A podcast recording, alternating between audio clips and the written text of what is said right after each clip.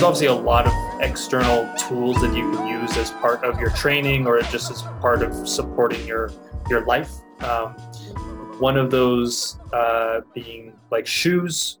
There's a bunch of other ones that I want to talk on, but we could maybe start with the concept of shoes. And there's a lot of different thought processes around what's optimal. Um, you've got organizations like PRI who have a shoe list that gets updated every year, and they have like different categories of types of people. Like if you're a very high arch, like supinated foot, like try these shoes. If you're more flat foot, try these. And there's a bunch of subcategories within there.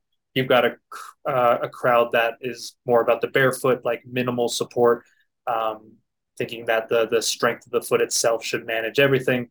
And then you've obviously got like for specific sports, you've got different types of footwear that kind of are needed in order to like have a competitive advantage or at least not be at a disadvantage. Um, when you think about shoes just for like daily living, um, are they like a big factor in your mind? Are they something where um, you should be prioritizing the kind of sensory input that your foot gets? My take on shoes, my take on barefoot uh, or strengthening the feet, I think that the first starter point is establishing how flexible or versatile the feet are. And for most of us, we don't have a very easy time of maintaining uh, weight down through here while lifting the toes. And I think that's to say our arches aren't comfortable being in a long position while the ball of our foot and our heel have enough contact into the ground. So for most of us, that means we're wearing shoes that are too narrow here to allow for the full splay of our foot. And even if our toes are kind of close, we can widen our feet to a degree, allowing for the arch. Um, I think for most people, they need to temper their feet. They need to find a rounded object, like you would find a, a rounded rock in nature. If it's warm, all the better because it'll be more comfortable. But the idea is allowing for us to adjust to a curvature while we're bearing more weight through a greater surface area. So instead of us localizing weight, we want to feel like weight travels through the ankle evenly. And at that, uh, at that, we want to feel that the arch spreads not just toward these uh, inside toes or the inside arch. We want to feel like the entirety of this inside foot has a relationship with the arch. And as we get better at being able to form around that arch, we'll find that the blood flow that comes to the toes allows for us to manage motion there while the arch is in form. So I think for most of us, to make that simple, stand on something rounded, get yourself comfortable with that. There's a number of those like rounded pole things. And if you feel like your foot can stretch over it well, awesome. If you feel like you're very nervy in that position, then learning how to relax into that stretch is going to be hugely important because our feet passively form under the tensions we create. And if we don't have an ability to adjust, then the likelihood is we're going to tension around a lack of adjustment. So our pelvis or a pelvic floor might adjust to the nature of our feet. Um, once we've tempered it a little bit, I think that finding a shoe that allows for you to feel the stretch to the arch and that widening to the the lace point would be huge. If you have difficulty creating that or manufacturing that outright, getting toe spacers and learning how to squeeze would be really beneficial. Um, yeah, I mean, the nature of a lot of our approaches is we look at it from an external lens. So if we're using the tool, it's important to use the tool to our benefit, not uh, form around the tool. So if the shoe is the idea of compensation or the arch support is the idea of compensation, we don't want to adjust through it. We want to make the things that are hard for us now slightly easier or more accessible so that we can eventually remove the crutch, remove the assistive effort. Performance. Oh, sorry, continue. I, I was going to say that um, so as you talked about like the arch kind of being able to splay and whatnot um, i think the the argument that say PRI would have would be that on like unnatural terrain, or I guess rather natural terrain where there's a lot of change and your feet can sense that and adapt to it, then that makes sense to to not have a whole lot of barrier or to um, have a structure in a shoe that you are trying to form around because you're trying to form around on the ground form to the ground but when you're just walking on like concrete and everything's flat in throughout your day if you're walking through the city if you're just in an office or whatever that's where having some form of a sensory reference for your foot display into um, could be of benefit. Do you do you see it that way? And, and maybe that, like you said, that's that might be a stepping stone to eventually being able to, regardless of the surface that you're on or the uh, the shoe that you have, have that same um, characteristic of your foot. Uh, I don't love to give people compensatory patterns that don't give them more access to safety in the relationship. So if they feel like they can stop processing sensation and feel it secure because there's some external reference that for some reason or somehow is going to manage them, then there's going to be a lesser accountability to the actual inputs coming from that area. And at the end of the day, the thing that benefited me the most was learning how to bear weight in one of those tempering positions because albeit not comfortable over time that positioning becomes considerably more naturally robust because in the effort of say framing the entire surface area of the arch to something that's curvaceous or like round it allows for us to form or create tone relative to a structure that we don't have to perceive tensions to facilitate so we don't have to manage around how is this going to look. We're just adjusting to a degree of ground. Once we have that uh, allowance and we've allowed ourselves to fully open the foot, maintaining that tension is something you can do with adequate flexion of the foot or rather support through uh, extension and having tension support extended positions, which is to say the more robust we can make our allowance for splaying, the more we're going to start to generate positive pumped tissue support in the area because the inhibitory process or the uh what is it the process that undulates or balances the mechanism when we're not grabbing will start to form the tissue in its own right it's the nature of our of our body's development.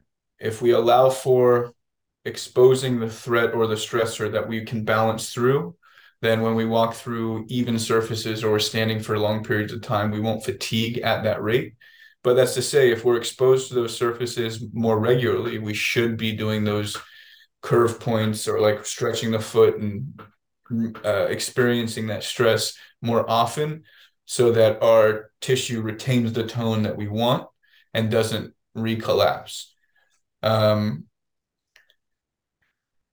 I think it's more to do honestly with your pelvis. I think it's more to do honestly with your palate.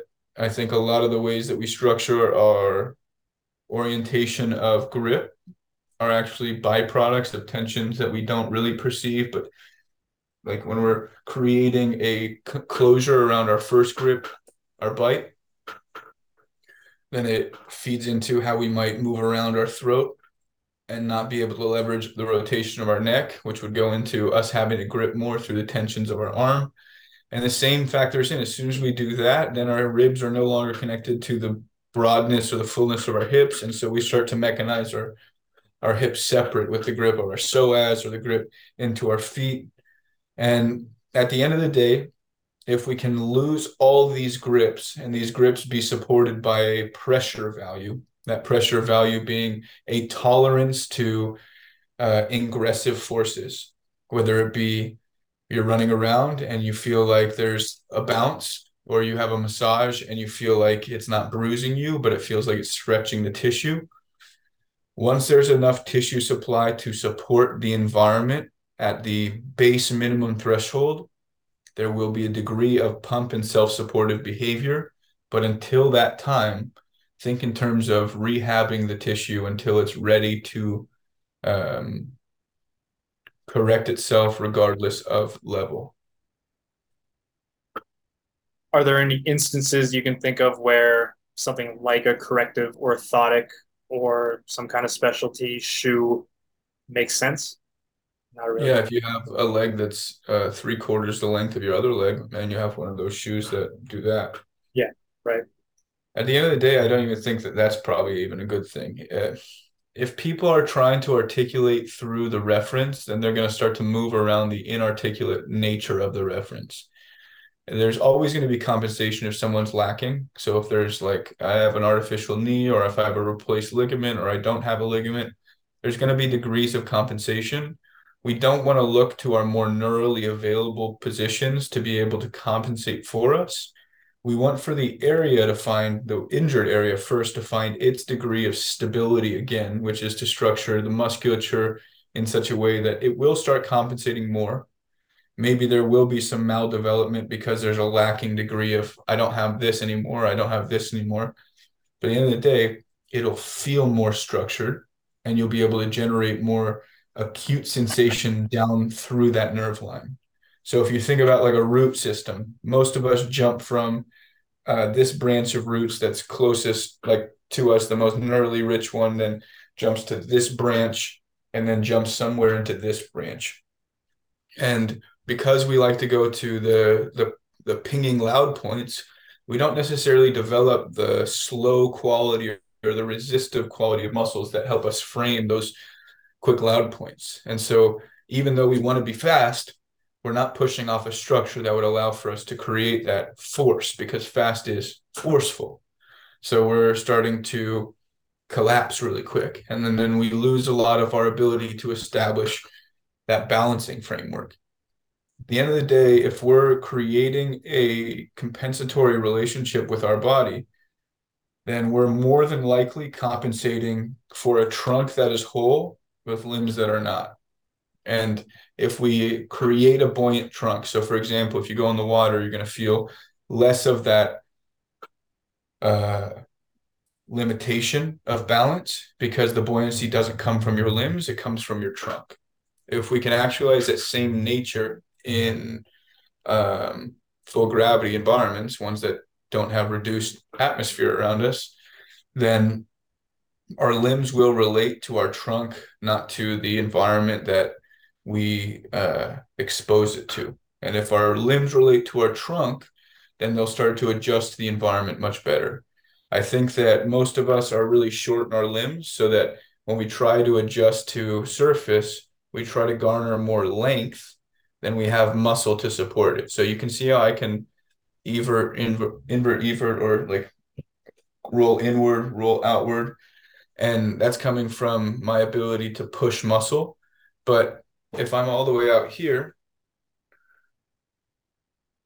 where does that ability come from? I can't start drawing from tissue that's already at its full length, which is in some cases, a lot of our tissue is at full length while a lot of it's uh, being or trying to get to full length while a lot of it's being restricted. And when I get to full length, now that effort comes from my ability to generate support into my trunk or my here.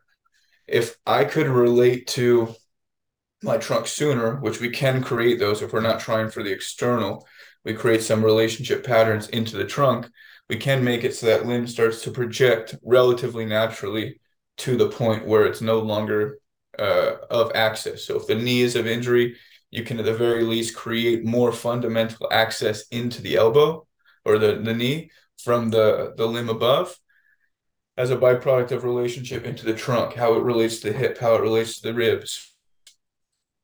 I think most of us are looking too at the issue as opposed to uh, or sorry, at the symptom as opposed to what the issue is. And more exposure to something that lets us let go is allowing for us to expand our frame around the thing because most of us are already in a self-prescribed pretensive state.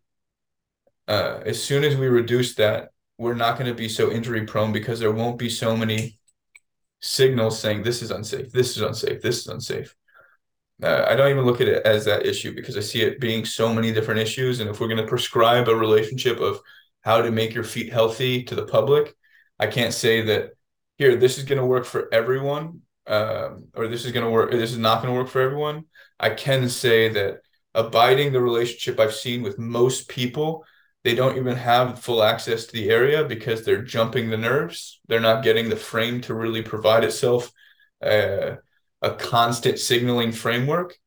And that's to say, they've never felt what it's been like to be at their biggest because they've always bypassed their frame taking weight and try to take weight where their nerves are most available. So that's why most people have really flat fingers and they're like kind of stubby at the ends.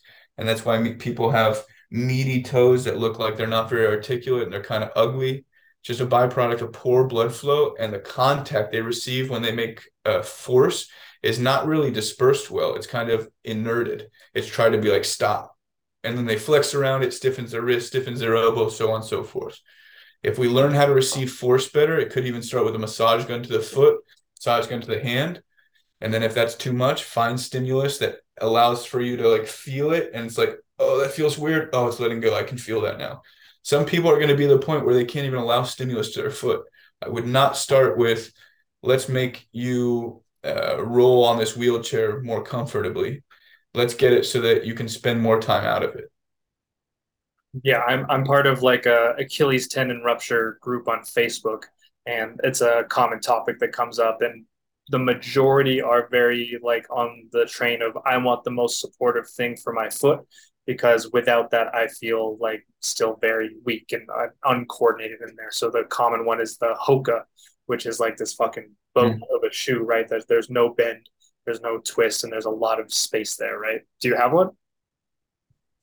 Yeah, when I was running triathlon, I tried a bunch of different shoes. Nice. Is that like that looks like a kind of lower end model, or just in terms of like the amount of support? Like I see some that are much thicker and bulkier.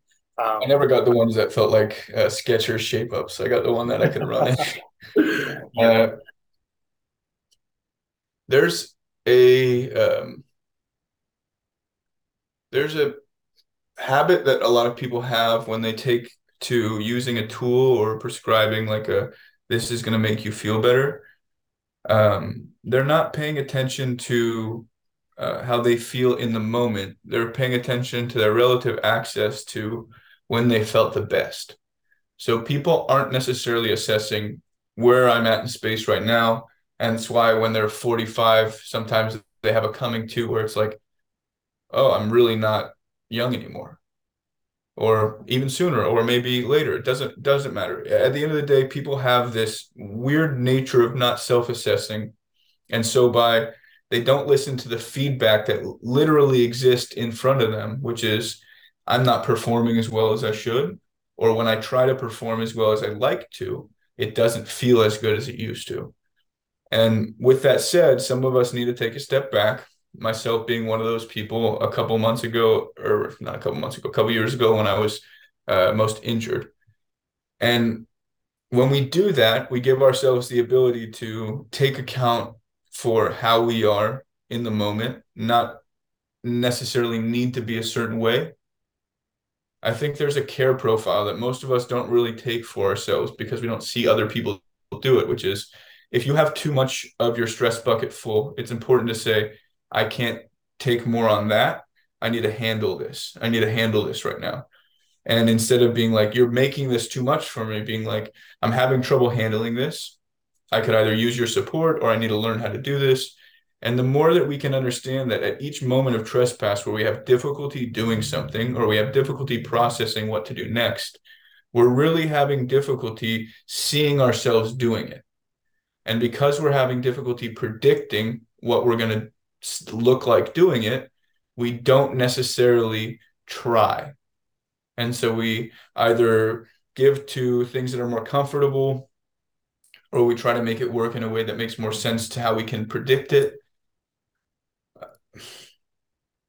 in assessing or refinding where we are in space, especially in injury, it's important to know I don't have access here. These are new points of reference where it doesn't feel connected healing is not just going to be like, oh, we're going to fix it.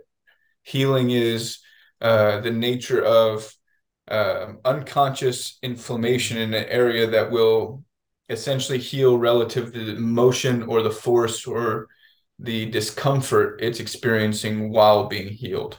So it's either going to heal stiffly or it's going to heal with the allowance for motion. And if you start to fixate on what's the stiffest way we can do it so it can heal the most uh, securely, that's not how our fundamental body moves. Like if my hand flexes, all this shit is moving. Doesn't matter what position I'm in. So that's to say, if I'm turning my hips, if I'm turning my head, all that shit is still moving. So why would I want to restrict its ability to still do that what I'm going to do is I'm going to atrophy because there's a limitation to how much tissue my I can expand. And so it's going to feel like blood flow restriction that doesn't allow for the skin to expand. And that's going to be where the fascia or the sleeve or whatever starts to form around how baroreceptive it can be or perceives it being. it. I can only be this this deep, so I'm only going to grow this much, or so I'm only going to move within this much tissue uh, healing relative your state of recovery. So if you're not bleeding and you're, uh, uh, what would be a consideration? You're not bleeding, you have uh, healed uh, surgery, whatever, you have the ability to um, feel it without immediate excruciating pr- pain. So you can prod it or whatever. There's degrees of sensation relative where you're positioning. Then I would explore more effort to your comfort. So it's essentially like, like you could climb 100 stairs yesterday, then you fell, and now you can't climb one. You're not going to wait till you can climb five. You're going to try every day to climb one. And even if you just climb none, that's okay. But every day you're going to remind yourself, I'm getting back into climbing these stairs. I'm not going to wait till I can climb five again.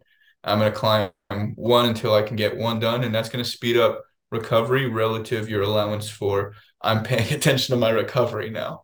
I can't step on this very much. I need to recover this. I need to maybe do a little bit of massage here. I need to ice this a little bit because it's inflamed to the point where it's super watery and I can't even put weight through it. After which you might do some uh, flossing and reheat it and reestablish some tensions or whatever. But uh, learn how to recover relative your need. Don't learn how to recover relative the convenient uh, prescribed method that a doctor does when they hands off a patient. They're not the ones healing their limb. You are. Nice. Um, yeah, that, that covers, I think, most of what I wanted to, to hit on with shoes. Um, another tool that could be used for the feet and often is, but could be used for the rest of the body are like acupuncture nat- mats or like the nail beds. Um, yeah. I've seen you use those a little bit. Can you kind of just like describe your experience with them and what you like about them? Great question. I'm going to grab one thing and I'll be back in a second. Okay. So I have this acupuncture roller I just got. And uh, I have a pain tolerance. I think most people are not comfortable uh, uh, exploring. And I don't think most people should be outright, but there are degrees of, if we're assessing pain is a message of lacking safety.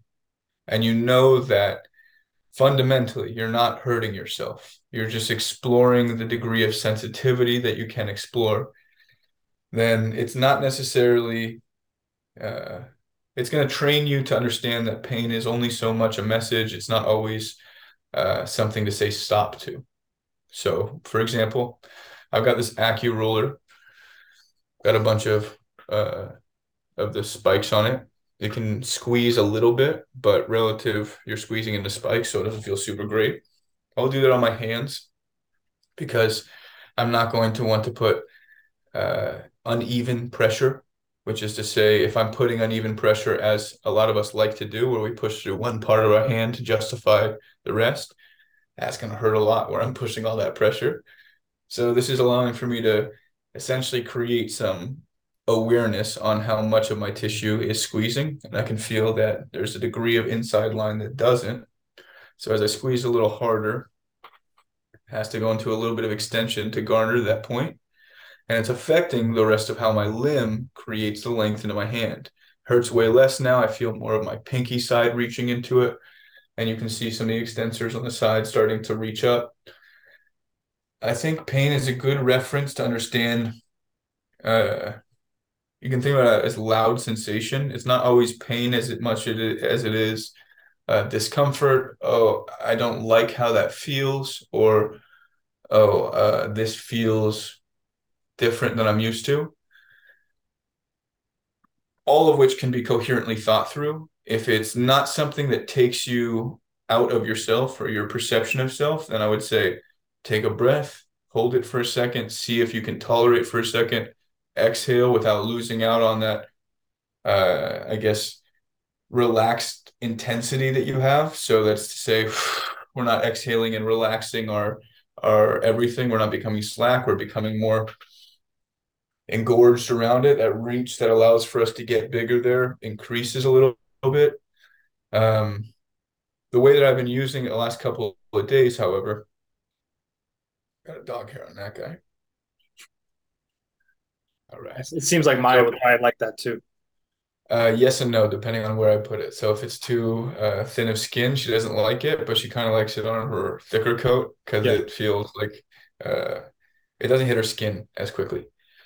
So I've got one side of my face that's much leaner, or at least less inflamed, rather. One side that's fatter. And in order for me to get exposure to the structures underneath. I'm bringing the skin that they're attached to more uh, blood flow, thereby bringing more alertness to the structure as it engorges. So that at the current state, the atrophy, they're not getting enough blood. There's a degree of slackness here, so I'm not super connected right there.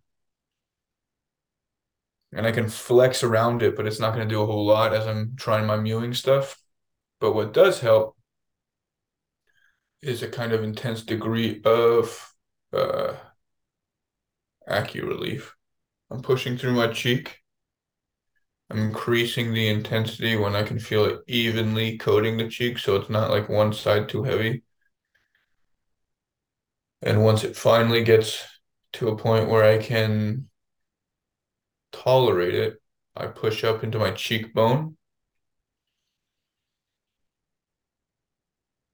so that I can feel the muscles that are supporting the jaw, supporting the teeth that I feel that are kind of ingressed into my skull, engorged with the skin. And I can feel pressure increasing around my eye in a kind of safe way. My eye's trying to do that, but it doesn't know how to yet. And the simple nature of all this is tolerate enough blood flow engorgement for a long enough period of time, and the area that engorges starts to push into other areas because we're all a structure. We're a Rubik's cube. There's not more space to. I can't send this growing thing into a a negative space here. There's space that's taken up, and that's it. So as this expands, there's a catch. There's like this. The relationship with my spine starts to shift as there's more of a relative uh, push from this side of my face as there is on this one. Um, that said, I think we need to get better at being comfortable experiencing a little bit of this. Uh, how would I describe it?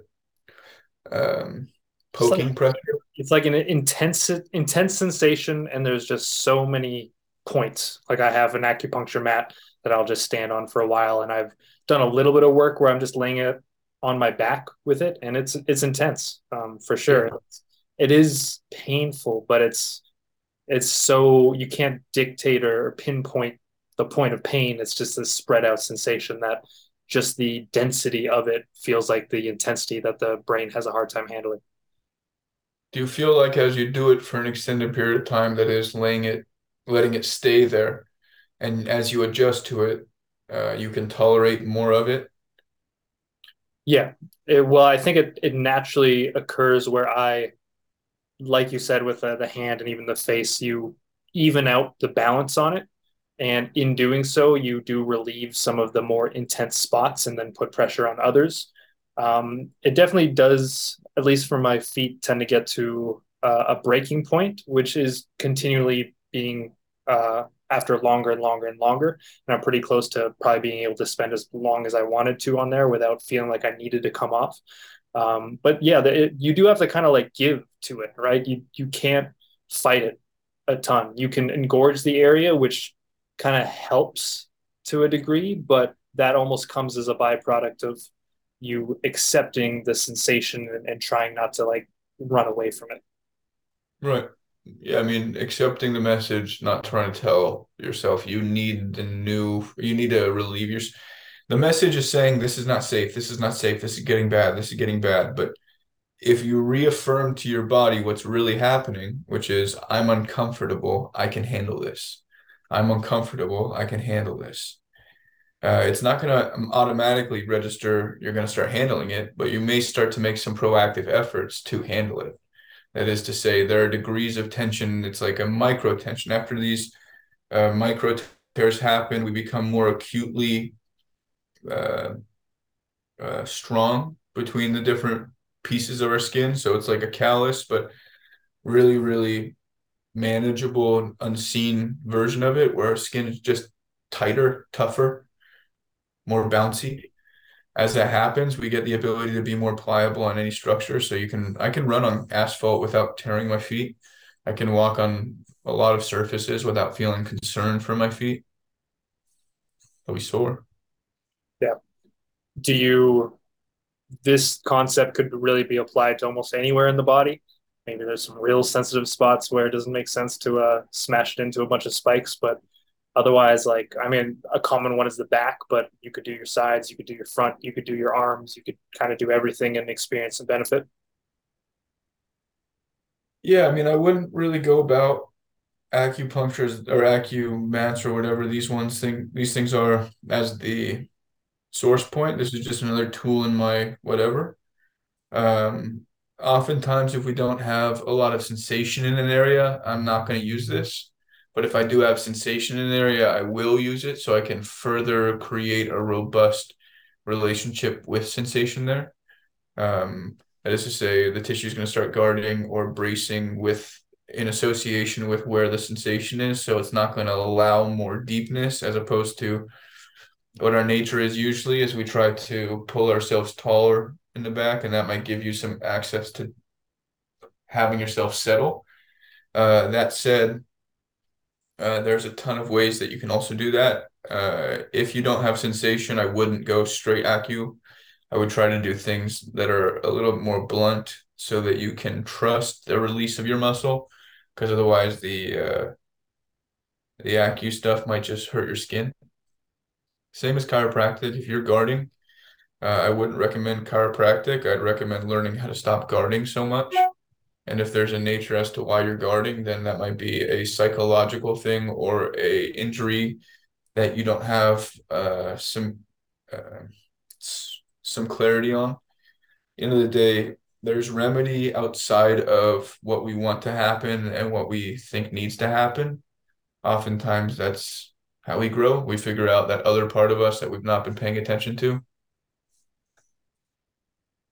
So, in the same way that you've approached um, kind of pain tolerance and receiving that message uh, without um, building yourself up to an intensity or, or just being able to tolerate it, um, like massage balls and more like deep tissue release. So that's kind of using more of a blunt object. That might be where you go to four areas with less sensation? Sure. Uh, in the same though, a massage ball is super hard. Our muscles are usually overly constricted or tight, and hard and hard doesn't necessarily make soft. Um, you'd be surprised that like a, a brush, like a horsehair brush, could be the thing that gives someone access back into their back muscles, like something that once you can perceive the area and if there's no identifiable injury that you have to guard around that you physically can't move through then the likelihood is a safe input in the area will help you alleviate tensions that you don't need to guard through anymore. So that said we don't want to blunt our system with one sensation and hope that that sensation is the thing that met, registers everywhere. Like the tissue for me is not as strong here as it is up here. So if I'm going to start massage here, I'm not going to use the same instrument. I think the only things I can really use are my hands here. Here I can use my massage gun. I could go pretty hard on my jaw. Now the same goes for even the fingers. Like I have a lot of palm depth or like cushion, and that doesn't go for that center point, but for the most part, everything is pretty comfortably soft. And as it gets forced through it, the only points that don't like it are the points that don't move super well. So like this guy doesn't love it, but it adjusts pretty well and it's it's making its adjustments. We have to be aware that some parts need to grow and reestablish their health. Like say for example, if I have a hand that uh this is my hand, this this one's been in a cast essentially. That's why it looks like that. Uh, it hasn't. I'm just telling you that it's like a leg in a cast. So my effort in reestablishing its health is there's some issues with the tissue. I need to make the tissue responsive so that I can start to feel sensation into the area. I only notice that sensation is dull here and then very rich here. So it feels like it's heavy or congested there, maybe not enough length there. And there's perhaps uh, too much length here exposure of that joint. So how I look at that is I put force into the point that's dull so that I can reestablish some pliability to that tissue. And that would be something I couldn't do with like an acu needle because it wouldn't allow for me to stretch against that force.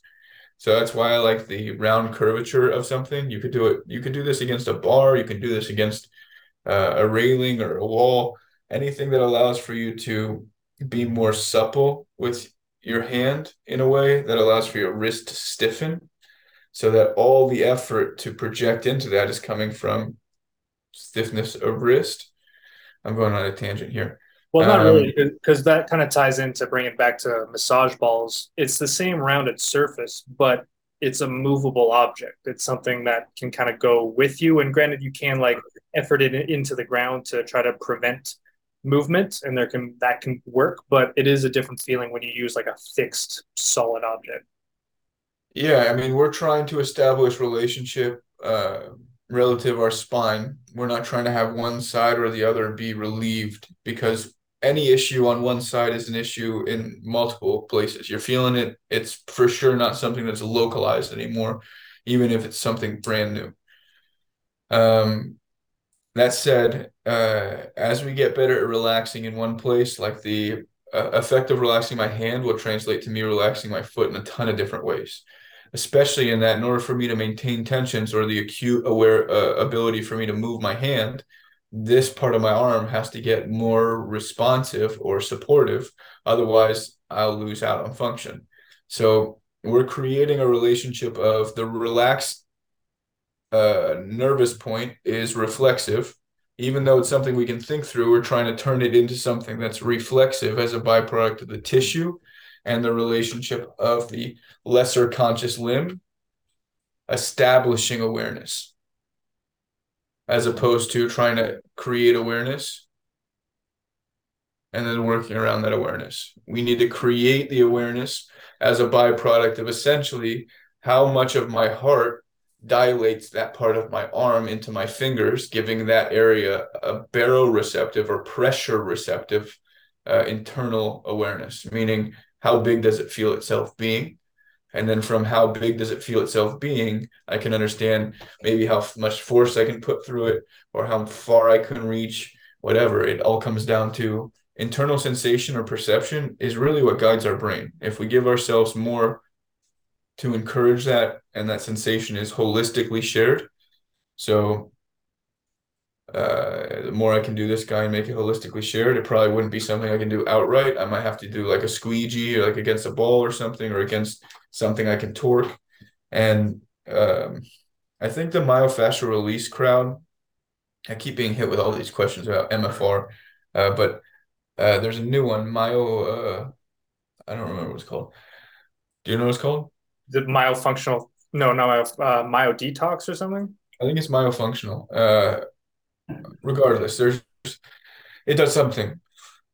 Um the torque patterns like uh, a lot of skin stuff that we do when we get this stuff i i haven't shared it in it's like four steps beyond being able to do the the like understanding the process but it seems like something that most people need to experience outright.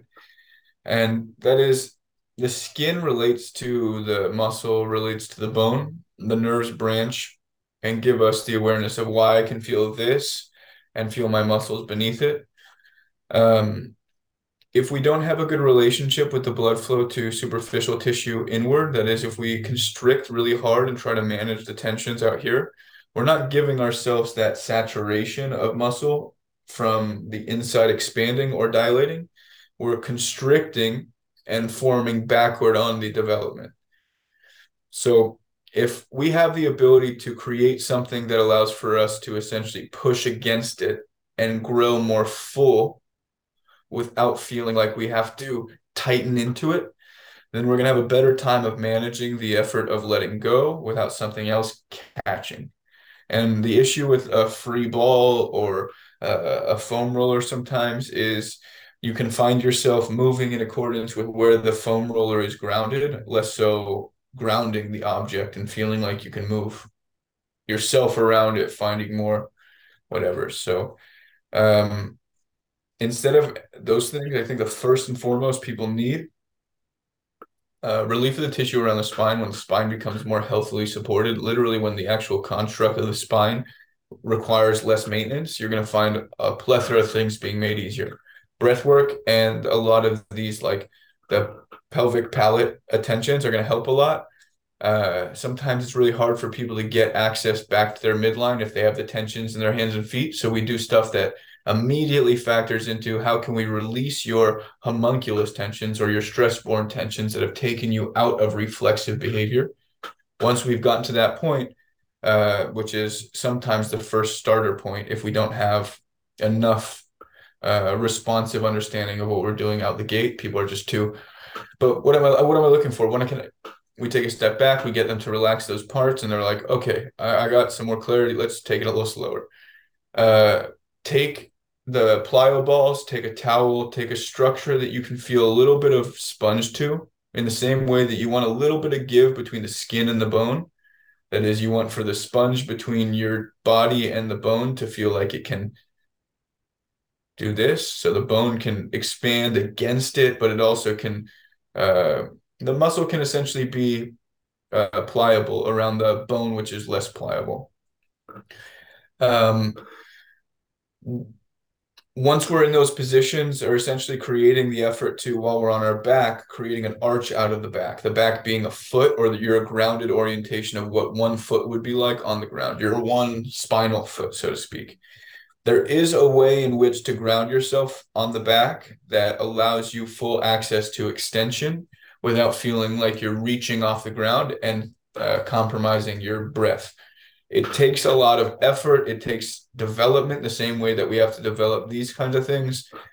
So that being said i think for most people uh, you want to develop any muscle group whatever it be on your body you have to attend to the arches relative to the environment.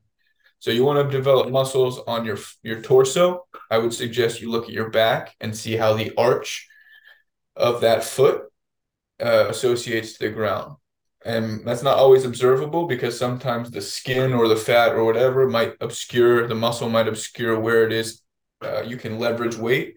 Some people might be developed it comp- compensate uh, com- compensatorily com- com- compensatorily.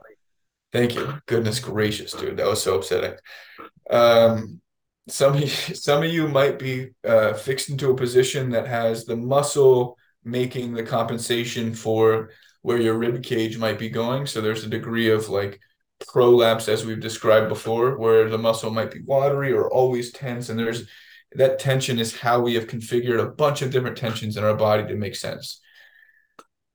If we can subdue muscle from being hard, but it can still retain volume, that's to suggest it's quality muscle and it's quality tissue over time as you prescribe to the weight against the arch of the the, the back into the ground and if you don't know how to do it there's more answers in other videos and stuff uh, the idea is um, forming over time the ability to pull yourself into the ground or suction yourself into the ground. And it gets complicated thinking, how do I suction myself?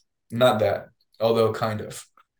Uh, the body has the ability to articulate a bunch of arches in a more buoyant tensegrous way. They form in a global enriching way, largely around the diaphragm or our breathing mechanics. The center point of that arch would be our diaphragm on our backside.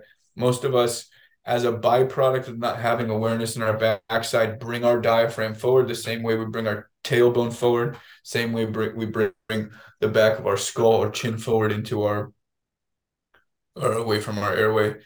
Um, we try to bring ourselves forward instead of being able to deliver from a strong backbone. Uh, building out the arches, building out that back arch, that one singular arch into the ground is tremendously valuable. Uh, it will delineate coordination to most of the other arches almost immediately. I feel like I'm the the secret to athleticism guy, but I'm like uh, giving away the secret. You're just not just talking vaguely about arches and that you need more of them. Yeah, there's a little more to it. Um, and yeah, you won't really learn how to manage the entirety of the arch if you are just dealing with like one or two hard balls in a particular spot and just focusing on pressure into that particular spot because um, that's that's like how I used to massage my back. And granted, it felt relieving at the time, but it was something that I would continuously have to do to maintain that relief. Is just put the ball like those like uh, peanut balls on either side of the spine. Yeah. Kind of smash into it and flex, and you can roll, roll up and down your spine. It would feel relatively good, even behind the head. Um, but you're only focused ever on the one juncture there, and like kind of trying to bend yourself around it like there's a bunch of arches in the spine versus that like connected um, singular arch. And I very rarely find myself reaching to a massage tool these days, like it, where it used to be a necessity to feel comfort, to feel like there is enough relax in my body to fall asleep. I would have to do a bunch of work before I went to bed. Uh, now I can just roll into bed and pass out within like 15 minutes pretty regularly um, and it, it, it, still feels good to do every once in a while. And if i'm like um, exploring something or just like showing somebody how they can at least get some relief in the short term without telling them all the intricacies of how they need to like really good breath work there there's value there. Um, and it will bring some awareness as you said but uh, it it just is used really like religiously by people continuously. Like they they think they're getting continued value out of it, but I would argue that they're spinning their wheels with it.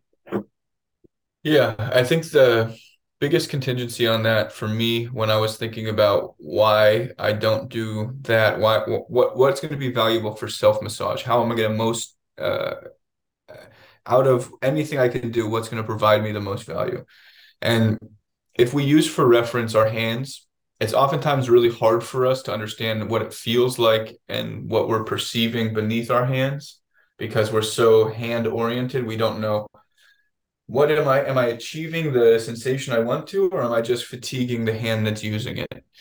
And that brought me into the awareness that a lot of the ways i was gripping or reaching was fundamentally making it difficult for me to retain effort through my hand because it was sacrificing nervous uh, support through points or I was like I would either conform to a uncomfortable hand position no longer ergonomic or I would sacrifice uh, input because I was too unable to create the uh, the force that I needed to from deeper into my limb from that like it's hard to leverage into yourself right?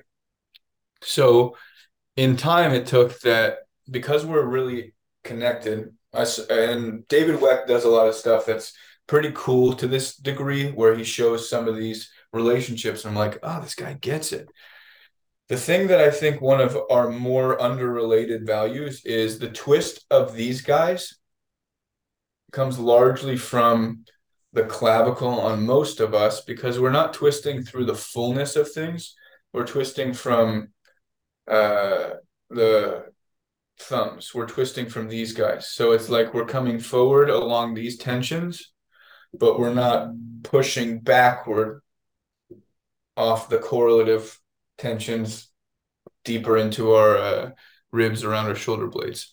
So there are leverages that we get. As soon as we can start to articulate properly from the length of our nerve branches we start to lever off the tissue being at that length too. So i'm no longer stuck uh, fixated to how my hand rolls. Like most of us actually that showed it a little bit. How do i do that again? I don't know how to do it again? Regardless. Um, soft skin soft skin skin that doesn't see the sun. You can treat it like it's the stuff that blocks you when you come overhead or hugs you when you're under your shoulders. And as we get better at being able to articulate those things in unison, we get better at being able to articulate the ribs correspondingly. The issue most of us have is we try to rotate at this juncture, at the foot and the ankle. And then once we're putting tension there, oh, it's skewing tension backward into us, but it's not creating the pull or the force, the torque that would make sense for us to keep reaching with this arm. It's just stuck. It's a lever we need to create the established tension into the body so that whatever we do with our arms is a byproduct of how our rib cage responds or gives us that motion. And as we get better at being able to deliver more and more of the relax here to provide the torque and effort, oh, that's a tender point that I'm have to beat up. Um, and we start to see tone form out. Like right now, I'm not flexing as as much as I am taking position. So with that said, I'm not trying to create the twist, uh, muscling it. That is, I'm going to lift my tricep and then I'm going to try to face my forearm that way. And the more that I can face all that soft skin forward, especially at the elbow, the more that I'm going to find that my rib cage starts to push it too. I just got a cavitation. That's what you heard. And then now I can maintain much more volume in my reach, and it doesn't get sacrificed as much as it would have if I was trying to do it from that point. So now I have much more available reach, literally the height of my head, right? This goes to, I can go all the way up here. And if I'm getting full height out of my humerus, I'm just blocking my head. It's it's highly defensive, respective of like ergonomics of your whatever, which is a lot of what like Weck was showing. But if you're not getting it out of the length of the humerus and you're cheating your rib cage, you're never getting the full length out of your arms that would give you more rib cage. It's like fundamentally fighting your own growth. So you're like, oh, I'm gonna get bigger. You're not. You're no. just gonna create hemorrhoids but yeah, I, I, that's what I really like about um, a lot of the skin tractions we have is that it is an effort into yourself. Um, like we've got lots of positions that we've gone through, and there's going to be more um, more follow along tutorials and stuff that we'll put out uh, surrounding that. But it is you know being able to create a, or exert a significant amount of pressure on yourself, but taking into account the um, the structure and the pliability of both surfaces. So you don't want to necessarily like just flex and like there's a, a really poor way to put pressure into yourself where you're compromising certain joints and then there's a way to create the fullness and almost feel like it's a, it's a loop. Like if i put pressure into here i can kind of think about the space between and how i'm essentially coiling and uncoiling around it. But again it's, right. it's not a coil where there's all this motion to it. It's more so the space. Collectively shrinking.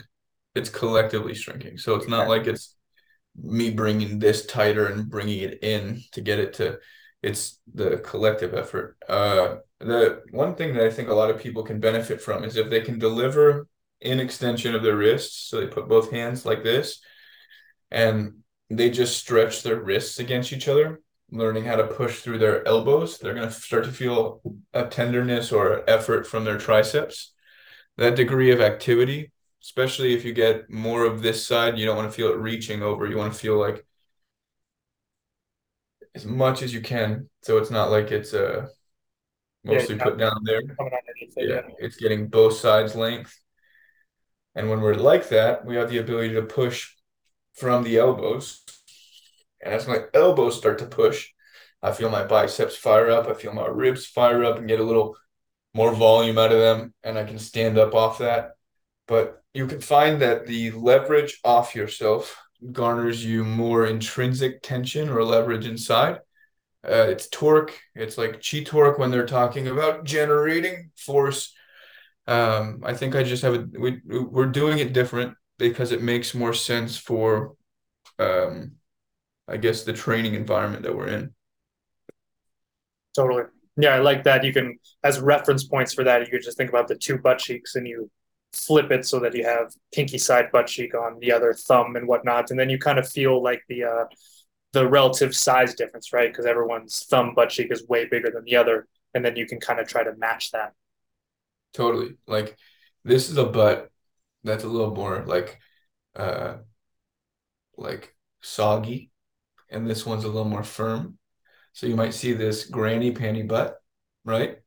Granny panty butt. And that's like a I mean, they're definitely uneven. And they're not going to be even, but if you were to say like that's that's what an even one looks like, uh, like uh, leggings, like nice firm. We want to we want to find the good transition, and as that creates more push through from here, I feel most of us are a little bit under supported tissue wise here. It's a little gummy, it's a little gross. This is going to start to feel like it pushes into the elbow, at which point we're gonna we're gonna create more uh, supination on this side, which is going to require more tricep inclusion. It's gradually going to recruit more and more if you're maintaining that good contact and not trying to rotate in the place of I have the contact now I just need to grow. Totally. Okay, sweet. So we, we touched on shoes, we touched on acupuncture mats and stuff, as well as massage balls and MFR. Got some uh, a bit of an exercise tutorial in there too. So I think that's plenty. Um, so yeah, we will continue this series. I've got a bunch more like again external tools or things that people utilize, and we talk about um, yeah different ways to think about them or potential pitfalls with them as we go. So if anybody has any suggestions, things that they'd like us to touch on, uh, hit us up.